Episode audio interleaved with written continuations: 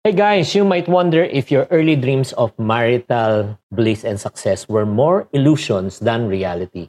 Bakit kaya, no? Yung mga couples na nagkakaroon ng tinatawag ng first engagement ring, second is wedding ring, and third is suffering. Yan ang tanong. So ang tanong, ano ba talaga ang reality between expectation and reality? And that is what we're going to talk about in this podcast.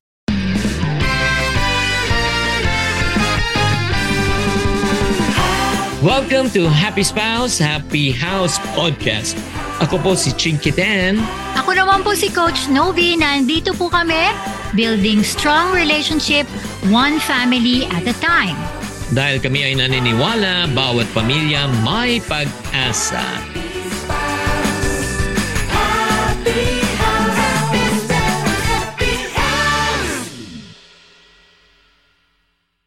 Welcome to the Happy Spouse, Happy House podcast with Chinky Tan. Ako po si Coach Novi and for this episode makakasama namin sina Coach Chico at Coach Mary Ann Peña para lalong-lalong masaya ang ating kwentuhan.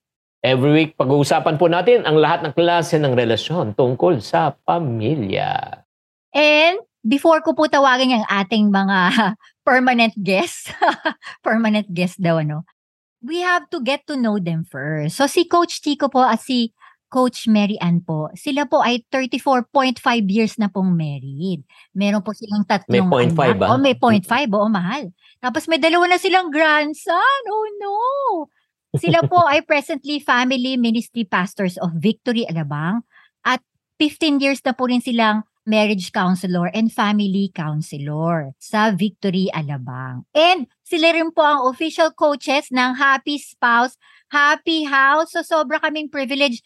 Nako, Ate Mary and Kuya Coach, ilang years na nga ba kayo sa Happy Spouse and Happy House? Hello! Hello, hello. Hi, Coach Chinky and Coach Novi. Thank you. Maraming salamat for this great opportunity. Ilang years na nga ba? I think Well, we're going over on our... a year. Yeah. Oh, over a over year. a year rin. na tayo sa Happy Spouse, Happy House.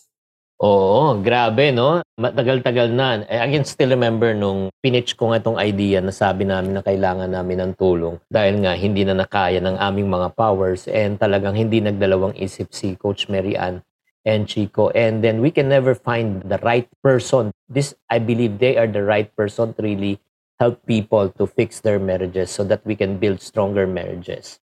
Okay, so mahal, eh, pag-usapan na po natin yung ating topic na expectation versus reality. Oo, oo, no, mahal. We are going there mamaya-maya ng konti. But I just want to lay para our audience will get to know Coach Mary and Coach Chico. So, paano nga ba nag-start itong inyong ah, love story? O, di ba? 34.5. O, di ba? Di ba? May tayo pa tayong kakainin, mahal. 34.5 sila. Tayo 23 pa lang. Well, well, kami naman ay nag-meet nung college. You know, sa that was 1982. Kung meron mga nakikinig ngayon ng mga bata, you know, don't do this at home dahil masyado kaming mga bagets pa noon. You know, we were 16. 16. Oh, at 16 years old. No, nagkakilala na oh, kami. wow! Oh, yun. So, well, hindi naman disadvantage. Pero nung araw kasi walang katulad ng ganito eh. Pwede tayong makinig, pwedeng, you know, may mag-encourage. Wala pa mga podcast-podcast noon. AM radio, maraming ano, mga Hmm. stasyon. Pero walang mga ganito. And then, six years kaming mag-shoota, mag-on, then mag-girlfriend and boyfriend. And then, nung 1988, yun na. Kami ay kinasal. Yeah, we said our I do's, in other words. Yun. So, yung background yung yun. So, sabihin nyo, after college, nag-asawa na ba kayo? Or within your college Hmm. training? Two years after, actually. Kasi before we were, uh, well, at least for me, no? Ang alam ko lang, pwede ka nang mag-asawa. Three things. One, you're done with college. Two, you already have a job. And then third, revert back to one and two. So, na-tick box ko na yon Kaya, you know, feeling ko, pwede na ako mag-asawa. So, ganon ako before. Yes, ganun talaga yung mga setup before eh, no? But then again, syempre, dahil nga nag-asawa na kayo after two years at na-check mo na yung mga boxes na yan, syempre, hindi naman immediately after college may trabaho na. And Mhm. syempre, mag-aasawa, may mga changes and responsibilities kayo. So, kamusta kayo on that end? Nako. Ah, well, sa side Nako kaagad. Oh, may nako kaagad dahil nung nung sa side ko naman ay pagka meron ka talagang lolo na alam mo yon yung grandfather ko was uh, well, he was in the government at that time. Alam niyo man, pag sinabing taong gobyerno, so si ito ang apo ko, this and that. Meron naman akong napag-practice na trabaho noong araw right after graduation. So it was literally a practice but it wasn't really enough para makapagbuo ng pamilya. Mm. So si Mary Anon And was then ako naman, at the age of 16, working student na ako. Kasi ibang setup din ng dynamics ng bawat pamilya, no? So my my parents were not, hindi naman kami mahirap, pero not, eh, they cannot fend the four of us to go to college. So what I did, nag-working student ako in a fast food chain since first year college and then up to fourth year. So maaga ako nagkaroon ng HES, HES, HES number. At the age of 16 na meron na ako noon. Wow! SSS number na yan. But anyway, kasi nga yung topic natin, expectation meet reality. Siyempre, on your end, parang, yun nga yung sinasabi na mindset ni Ate Mary a while ago, di ba? Ito, siyempre, natik mo na yung lahat ng back. Siyempre, dahil doon sa background na in-explain nyo sa amin a while ago, what were your expectation before getting married? Yan na. wow, sa lahat ng storya, di ba? Parang minsan pag kami mismo binabalikan namin yung storya namin, ay ito talaga. Hindi naman magulo. Pero did we have any expectations? Um, it was not clear to us. It was not really clear to us. Basta ang gusto lang namin noon ay maikasal at that very early age. And then, alam niyo naman, pagka nag-umpisa na tayong mag-declare na, o oh, bahala na. Bahala na si Batman kung ano yung Mm. ah, pwedeng mangyari sa atin. But siguro the most basic is yung expectation is for us, oh, basta we love one another, ayos tayo, ah, and then probably this will work out fine. Mm-mm. So hanggang ganon. So, Yun nga, no? Si Batman lagi ang ano eh, no? Sinisisi natin. But yes, Mahal. You want So, to ano ask na- question? yeah. So, ano ang naging reality? Di ba? May expectation kayo before you got married. Ano naman ang realidad? Bumulaga ba yung realidad sa inyo? Ang realidad, well at least sa akin din ulit no bilang ah, batang housewife. Wow, may ganun pala. Ibang-iba dun sa nai-imagine ko na tapos na ako mag-aral, meron na akong trabaho kasi hindi ko rin na-realize na oo nga pala may isa pang tao na pakikisamahan mo na sa iba din siya lumaki. So ibang-ibang iba for me yung realidad ng buhay may asawa at that time. Oo, syempre, dati mag-girlfriend-boyfriend, walang masyadong pressure probably towards one another. Hindi kayong masyadong nagsasama na 24-7. Pero nung nag 24-7 na, can you name specifically one instance na medyo na-shock ka, nag-change ng perspective mo in terms of your reality? Nandyan na yung ah, ating mga illustration, you know, pag ginagamit natin, yung toothpaste. Andyan yung illustration ng mga damit na pinagubaran na hindi man lang ipasok sa loob ng hamper. Pero Ah. very near the hamper naman. Oo. Ah, nandyan yung bubuksan ng cabinet na hindi sinasara. Nandun yung curtain, ano ba tawag? Curtain rod. Oh, hindi, hindi hindi- curtain rod. Yung curtain rod, ipapalo. Shower curtain. Oo, ipapalo mo na sa akin yun eh. In other words, mga maliliit na bagay, pero pag pinagsama-sama mo, malaking bagay siya pala in the marriage relationship. Totoo Things, yun. yung oh, parang termite siya eh, na nakakairita. Hmm. Pero hindi pa namin alam kung paano namin i-handle yung mga ganong klaseng usapan. So, dinadaan na lang sa dabog. Kasi mas malakas yung pag-communicate mo ng, di ba, ng something eh. Pagka nagdadabog ka, ay galit na yun. Pero hindi pa kami na. nag-uusap. Mahal. uh, at saka yung mga taong nakikinig, I'm sure nakaka-relate yan ngayon, no? Ito yung napansin ko talaga in our 23 years of marriage also. It's the small things eh, that really irritates. Hindi yung mga malalaking bagay, yung mga maliliit na hindi mo pinapansin. At pag pinabayaan mo at hinayaan mo, ay lalo pang lalaki yan.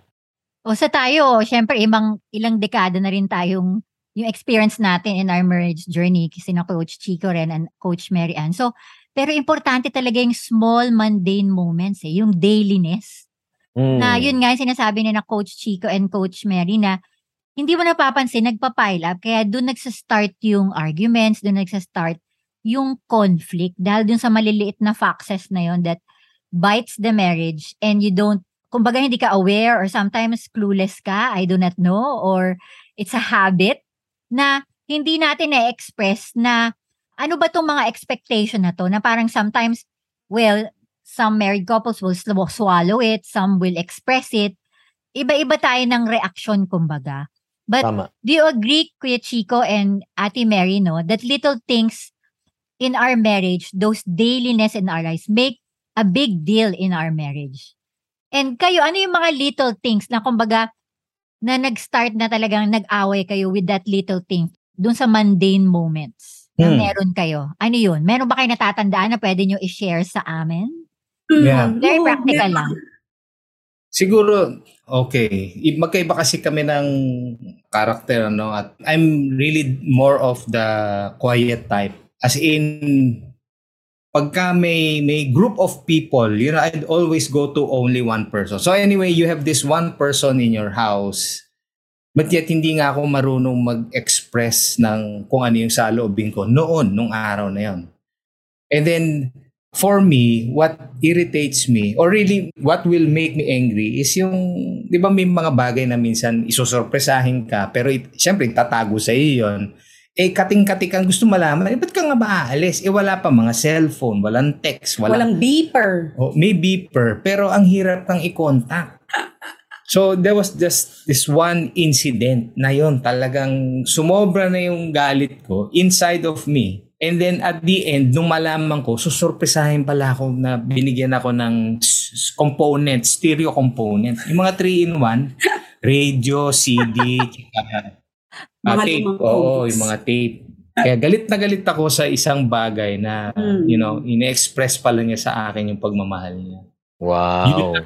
That was just it. Wow, grabe. Regalo pala yun, no? Naku, Ate Mary, ikaw, in your case. Oh, because um, ang setup kasi namin ni Chico nung simula, now you see me, now you don't ako. Kasi ang work ko after nung college, naging flight attendant ako. So yung first 12 years namin ni Chico, hindi ko talaga masasabi if you will ask me na kilala ko ba siya. Kasi 24-7, hindi kami magkasama sa bahay. So may mga surprises pa na, although 6 years kaming mag-boyfriend-girlfriend, but until magkasama talaga kayo sa bahay, hindi mo talaga, everyday may madidiscover ka. So yung mga ganong little expectations ko na feeling ko ako ang tama, kasi feeling ko ako yung mas malaki ang kita, ina-expect ko na, quote-unquote, magsasubmit si Chico sa mga desisyon ko. So I started like that at napakahirap pala talaga nun kasi looking back, paano ko nalaman na tama ako? Wala naman tayong thermometer na, uy, green, tama ka. So alam mo yun yung mga ganon, yung mga maliliit na pinagsimulan, pag talagang hindi mo naiintindihan kung anong ibig sabihin ng buhay may asawa, talagang napakahirap kasi wala ka talagang libro na pwedeng basahin at sabihin mong, okay, PhD na ako dito, okay na ang marriage ko. So, mahirap talaga. Sige. Since the, you brought up the topic already, probably, mahal, let's go to the topic already. Yeah, how- importante talaga yung awareness, eh, no, ate? Oo.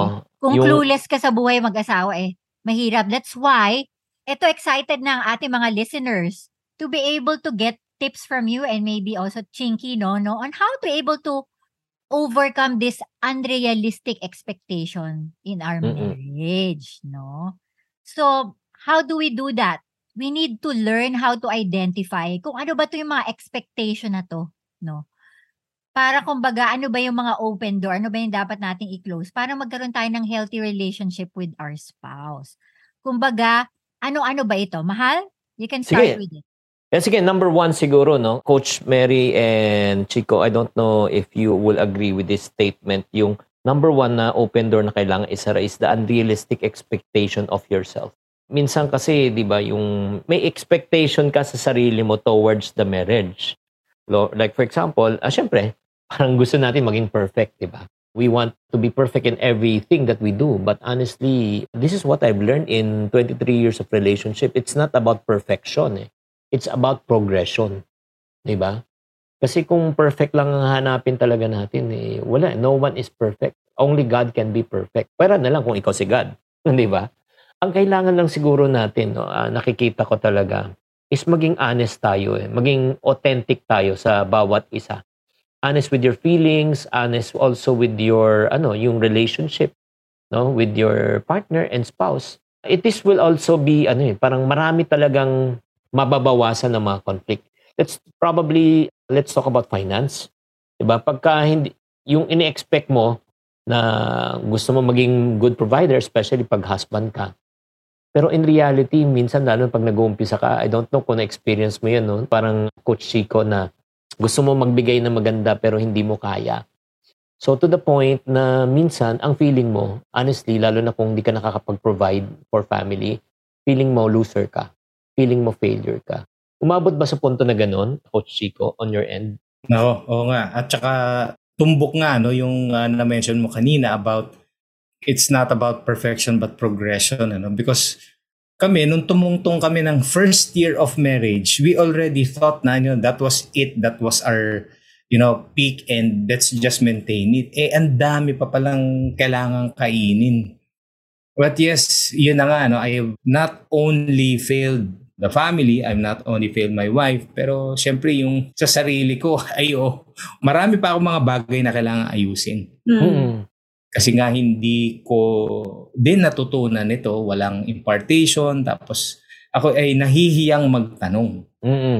Okay. Siguro para sa atin, nakakahiya yung magtanong, parang ganun. Kaya nga ang siguro no para sa mga taong nakikinig ngayon, especially if you're a husband right now, let me encourage you, don't be too hard on yourself. Siguro matuto ka ring magpatawad sa sarili mo. Alam mo, napakadaling magpatawad kasi ng ibang tao eh. Pero minsan ang pinakamahirap patawarin yung ating sarili, lalo na kung ikaw ang nagkamali ng desisyon and the people around you are suffering from the decision and the mistakes that you made. So that's number one, that door that you should close, unrealistic expectation of yourself. Ano yung number two, Mahal? Yes, yung number two na kailangan natin i-check, no? First, unrealistic expectation of yourself. Naman, unrealistic expectation of your spouse. Nako, Ate Mary, I'm sure nakaka-relate ka dito, no? Na parang dahil nga hindi mo na-express yung mga expectation, kumbaga, we are expecting our spouse to be mind readers of what we feel.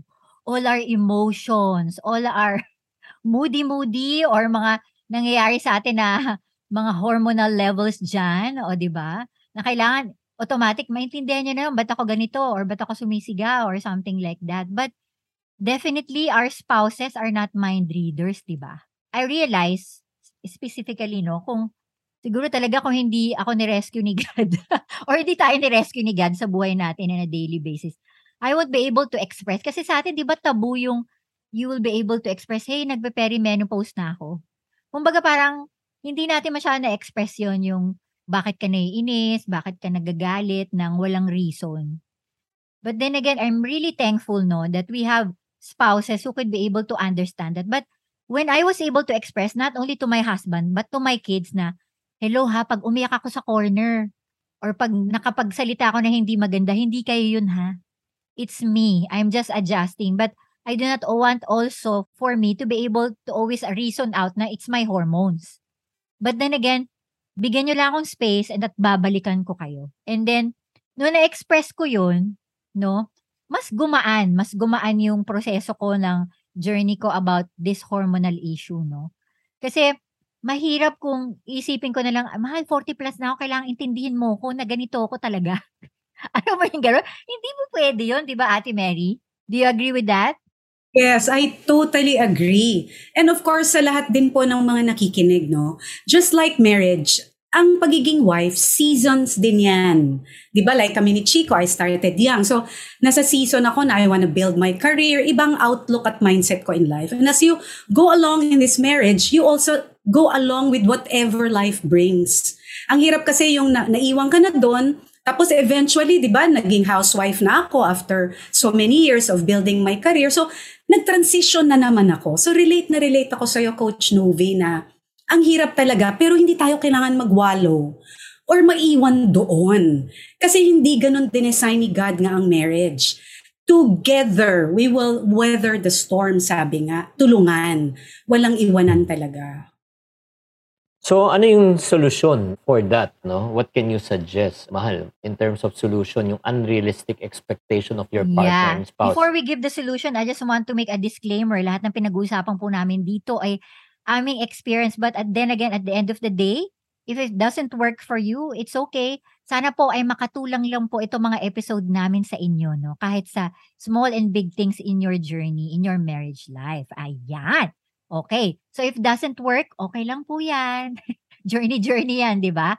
But ano ba nga tong simple solution for expectation in our marriage?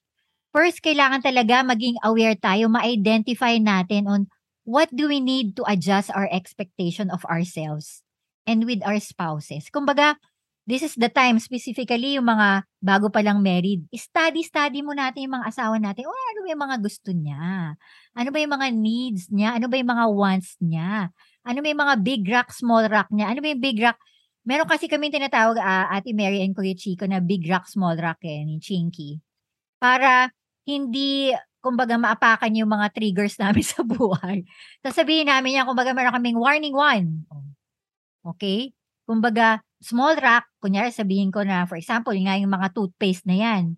Okay? Eh, everyday, hindi niya sinasara, kunyari, yung sample yung toothpaste. Sabihin ko, mahal, small rock yan. And then, naging tatlong linggo na ginagawa, eh, big rock na, big rock na. so, something like that, no? Maybe you can make a code, no? Very practical lang naman yung tuturo namin sa inyo.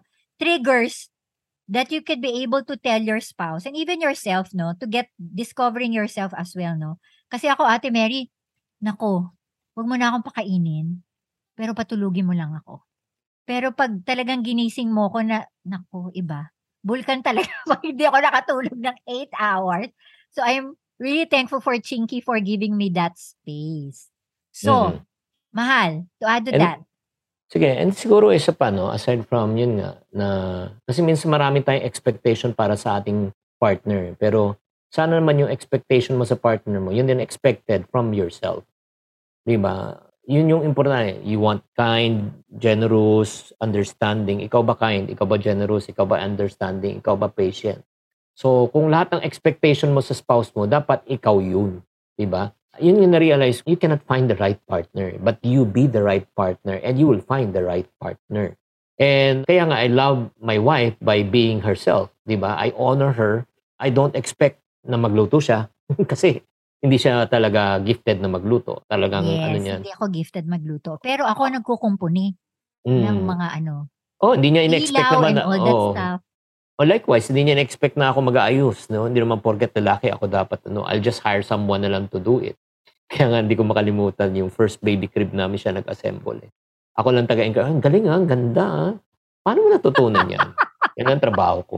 Di ba? Oo, di ba? Hindi naman reversal of roles yun. Yun talaga yung gifting. o, di ba? Kayo, Coach Chico and Ate Mary. Parang member ako dun sa hindi marunong magluto ah. Hindi man tayo magkakilala 34.5 years ago. Mhm. Pero, alam mo, sa first year namin ni Chico, na-try niyo ba nakakain ng omelette na very crunchy? Potato ito ha. Kung di niyo pa po na-try, huwag niyo pong susubukan. Kasi wala naman nagsabi sa akin na niluluto muna yung patatas bago ilagay ang itlog.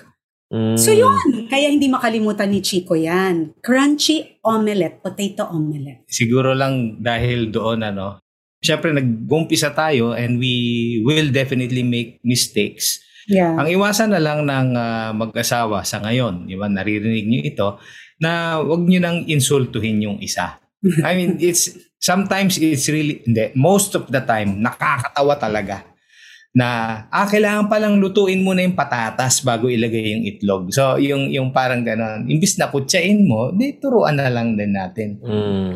Pero uh, Yeah, one thing lang din that we have learned through the years is to always commit ourselves to be the better version of ourselves every day. Nag-effort din naman tayo.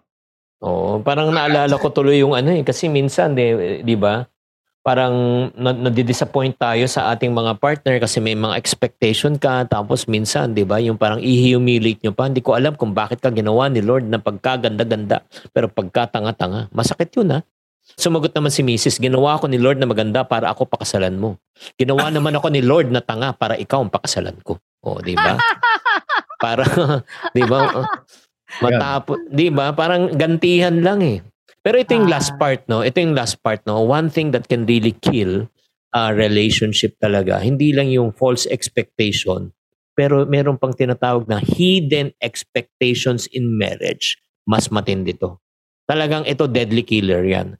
When you say hidden expectation in marriage, ang ibig sabihin nito, Coach Marian, uh, Chico, and everyone who's listening to this podcast is hindi mo sinasabi ang iyong expectation, yung saloobin mo. Hindi mo, ano, yung parang, again, alam mo na yan eh. Di ba? Yung parang mind reading eh. Sa tagal-tagal na natin magkasama, hindi mo pa alam, grabe ka naman.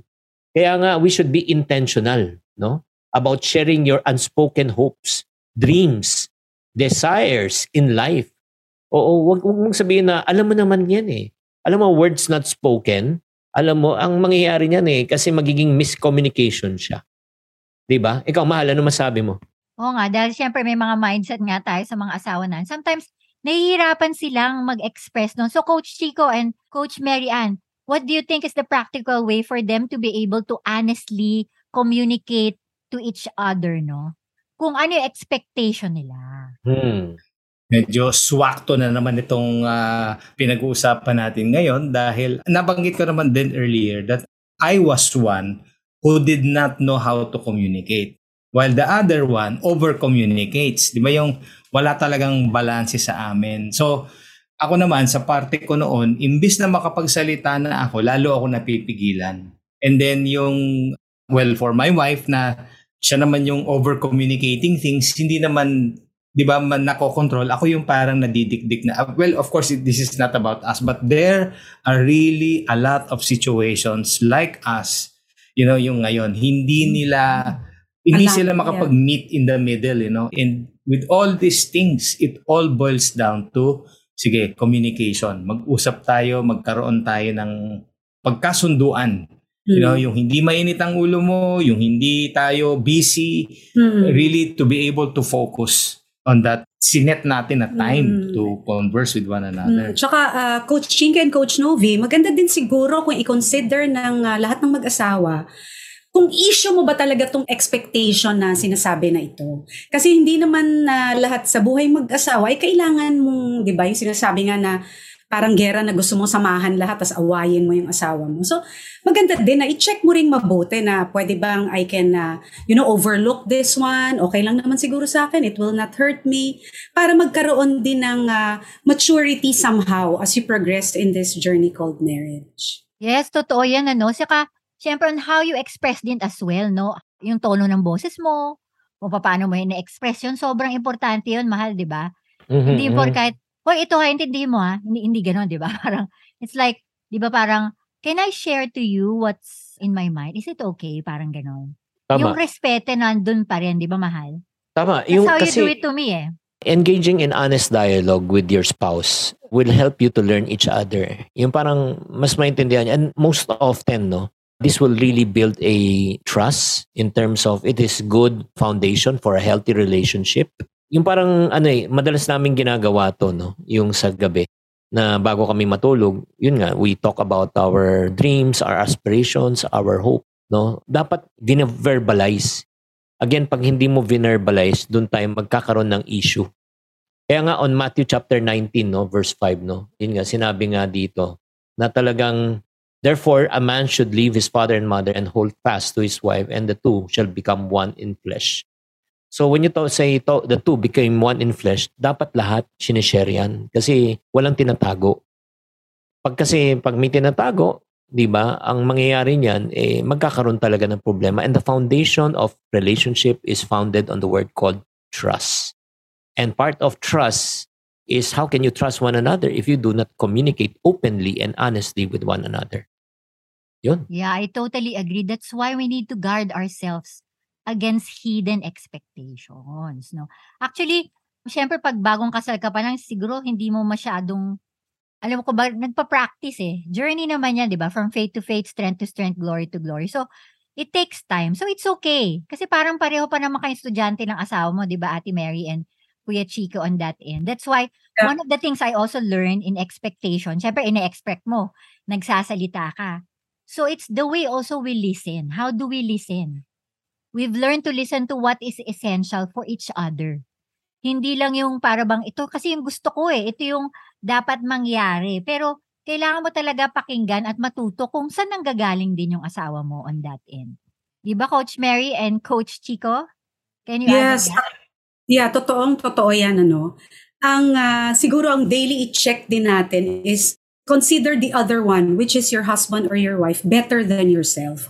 Kasi sa umpisa, parang daliri, nakaturo yung isang pointing finger sa spouse mo, pero actually yung tatlo nakaturo sa'yo. So, daily we need to reassess, daily we need to check our heart, daily we need to really remember na hindi ito yung parang point system na, uy, nakakabente ka na ha, puro na. Hindi ganon. So, it's a give and take. It's always consider the other one better than yourself. So, yan, marami na tayong natutunan at marami na tayong narinig no, regarding, yun nga, yung tinatawag natin, expectation versus reality. We've learned to listen to each other and to communicate with each other openly is essential in building stronger marriages. Kaya nga, kailangan give and take no, ang relationship and then kailangan i-reveal din natin kung ano mga intentions natin, ano ba yung gusto ng plano natin sa buhay. So right now, ang kagandahan yan, pag hindi na hidden ang expectations mo, ang reality mo ay magbabago. Kaya mga friendship, ha, maraming maraming salamat muli, Coach Mary Ann and Chico for joining us in this session. Meron pa ba kayong parting words? Thank you Yeah. very much. Yeah. Mm, in general na lang, ano, I don't know exactly why we're saying this. Pero simula nung tayo ay gumagawa nito, ang heart naman natin ay talagang to be able not only to minister or makapag-counsel or mag-coach ng mga married couples and even family members. Pero hindi man namin alam ang inyong mga pangalan, pinagdadasal namin kayo. So we're praying for all, you know, the blessings, you know, para sa inyong lahat. Di man kayo magkaintindihan ngayon, bigyan nyo lang ang sarili nyo, ang pagkakataon ninyo na na maayos ito because sa marriage naman eh there's no back door. There's no way out. Once you come in, you shut the door behind you and then stay in that marriage. Enjoy the journey. So, daily lang. So, Coach Mary Ann and Chico, how can they get in touch with you? Tuloy-tuloy pa rin na every Thursday, meron tayong Happy Spouse, Happy House na Yay! ginagawa on Facebook and Others- YouTube. Oh, at saka meron din tayo sa ibang mga social media Yeah, platforms. TikTok, Instagram, and of course, ito, yung podcast na ginagawa nila, Coach Chinky and Coach Novi. Maraming salamat! Ay nako, kailangan niyo po i-savor ito dahil dati no walang academy of mga ganito. Wala naman talagang academy of marriage life no, Coach Chico and Coach Mary. So, talagang natutuwa ako sa mga platform na nangyayari ngayon. At least we are being educated, we can, you know, hindi lang parang sasabihin na, ay, dinaanan din pala niya yan, pwede ako makarelate, pwede nating ma-apply in our own journey. But at the end of the day, talagang ang marriage life talaga is a lifetime of collaboration, eh, no? And there are things in our life as an individual talagang may may expose and it's okay. It's okay. So whether it's expectation meeting the reality at madami pang may expose no? That's why this podcast goal is to be able to help you out in one way or another small or big things in your life in your marriage life and in your family life so thank you so much coach chico and coach mary mahal Yes, tatandaan, we are here to build stronger relationship, one family at a time.